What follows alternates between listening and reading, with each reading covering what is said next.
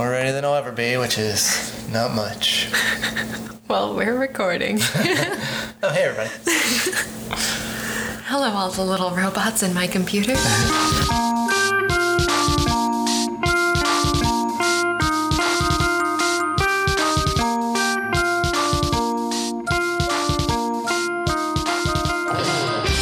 Hello, and welcome to the Mirrorbox Films podcast. We are a movie production company and online community built around genre films that reflect humanity.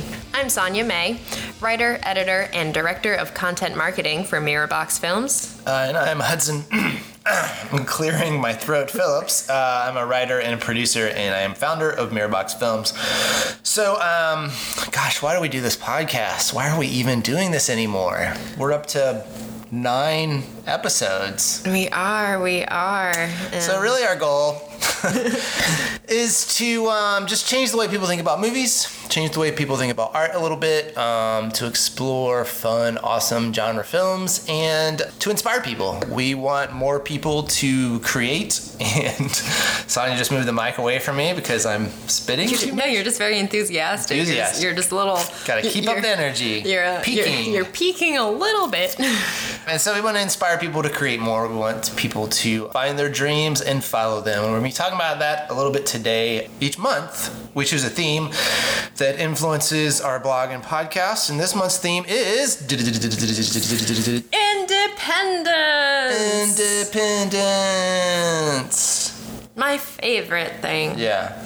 So today we'll be talking about politics and Independence Day in the United States. So Sonia, how do you feel And about being Trump? registered as an independent and No, we will be talking about just what that means to us. What does independence mean? Especially in the film world, there's kind of a buzzy thing, independent film. We'll talk a little bit about what that means and how people interpret that. But let's go way back for me and what, like a year for you. So, an easy way to understand independence is, you know, you grew up with your parents and then you take off on your own. So, going back to graduating high school, what, what did independence mean to you at that time? independence meant moving a bajillion states away As far as possible. and living my own life. I mean, I don't know. For me, independence upon like graduating high school, it's weird. Like my parents were very good at raising you to want to leave the nest and like being prepared to leave the nest. You know, like they sent me to a lot of sleepaway camps and stuff during summers and everything. Not like like as a punishment kind of thing. Like it was, it was because school. no, it was, it was so that I could be able to sustain on my own, and I'm very grateful to them for that. Yeah. But yeah, and so I mean, like graduating high school, getting to go off into college, and making my own decisions. It was it was just a rad time, you know. Yeah, yeah. And then, is. and then the crippling reality of adulting hit. Oh, wow, it lasted. Um, yeah, ultimately, independence, I guess, is about freedom and about taking your life into your own hands. For me, that meant moving from my high school bedroom down to my parents' basement. Uh, my mom would still fold my clothes for me.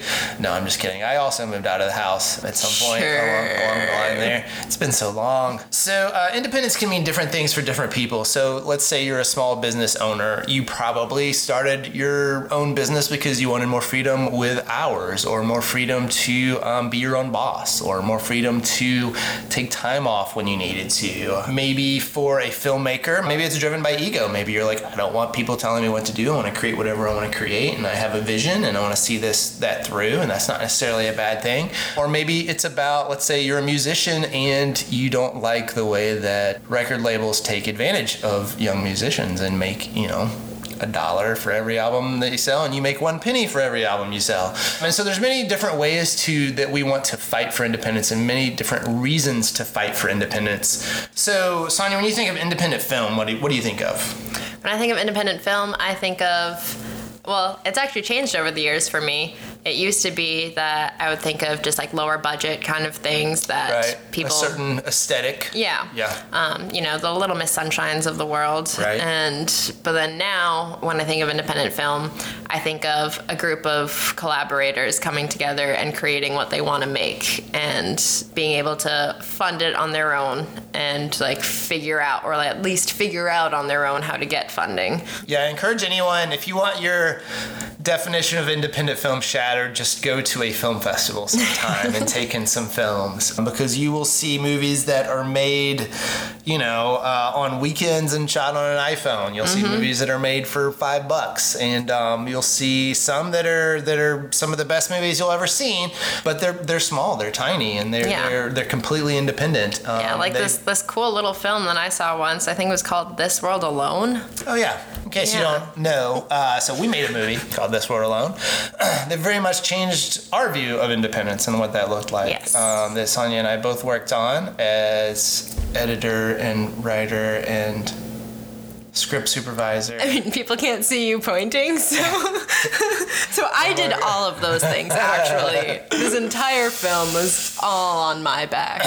Yeah. So that movie for us was a, was a, a big eye opener, in part because uh, you just don't realize how much work it is to make a movie.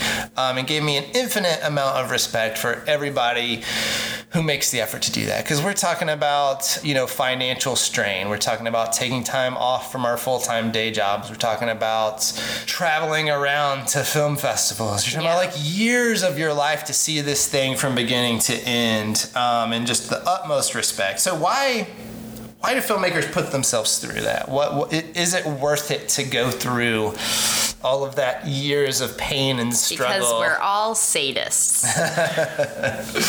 I think it's all worth it simply when you are doing what you feel like you're made to do.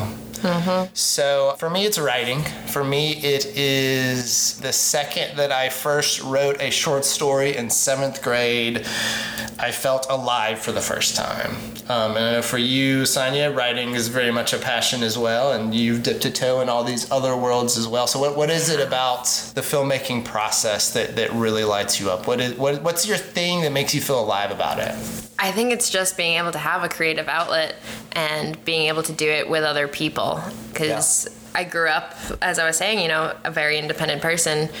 Even like even as a kid, and it's nice to actually, you know, get to collaborate with others instead of having everything on my back. Because I did not have everything on my shoulders for this world alone. I was only there as Yeah. the scripty and assistant share. editor, but it's a long process, as Hudson was saying. I mean, the pre production process and then production itself, even though for us it was only 10 days.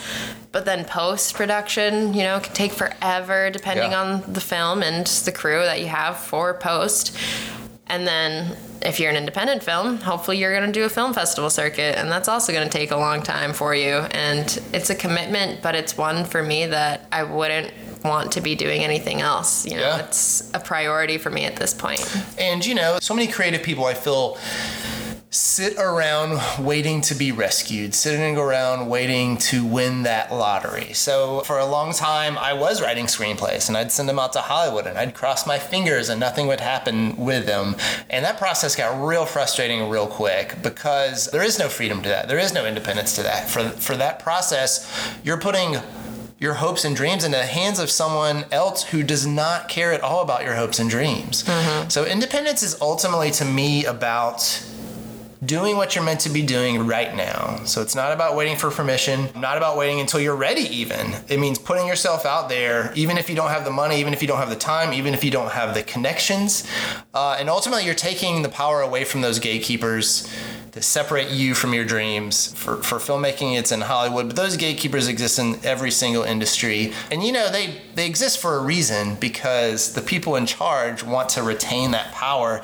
So that they draw this line and they make up this fictional gate that's not really there so that they retain that power, right? As long as they're on that side and you're on this side, then they're going to hold that power over you. But the way mm-hmm. that we can take that power back is to make stuff on our own wherever we're at. Yeah, and it's not to say that you know you have to quit your day job. For a lot of filmmakers, filmmaking starts out as a passion project or a hobby kind of thing because you still have to pay your bills. We're definitely not advocating for you to go out and be homeless and live in a van or anything like that and like get that true like Unless that's artistic what you're passionate experience. about. Yeah, I mean like if that's what you really want to do, then that's all the power to you. Do Yeah. it.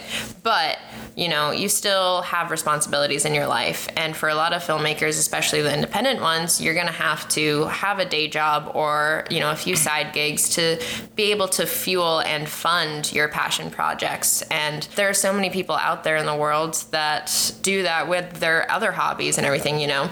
Those are the people that work to work so that they can fund Yeah. what they enjoy doing, whether that's traveling or woodworking or creating films. Absolutely. Because part of the truth of that is the second that you have to make a living at doing what you're doing, there are creative expressions that you have to make sacrifices for, right? You have to compromise on your vision because you all of a sudden it's a product that you have to sell. And ultimately, I mean, I think the people that find the most success are the people that can find that balance between something that they have to sell and something they have to create.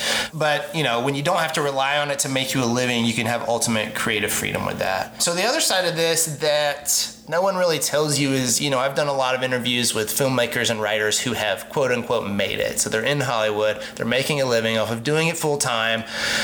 And every single one of them I talk to feel like they still haven't arrived, that they still haven't gotten there. Mm-hmm. And that's that's the the trouble with kind of trying to get through the gate and trying to arrive is that you never get there. That there's always a new gate, there's always a new level of arrival, and that you never reach it. And so I think you kind of have to define what your goals are, to define your own idea of success. You know, maybe that's money, maybe that's fame, maybe that's clout. But all of those are kind of things that are out of your control. Like I always challenge people that if you're going to set a goal for yourself, it has to be something that you can control. Like Hollywood buying a screenplay of mine, that's not something I can control. Mm-hmm. Writing a great screenplay, that is something I can control. I can sit down right now and write, well, I can write a screenplay. There's no guarantee that it's going to be a great one. Going out with friends and making a movie, I can do that this weekend, right? So to take things of what you want to be doing.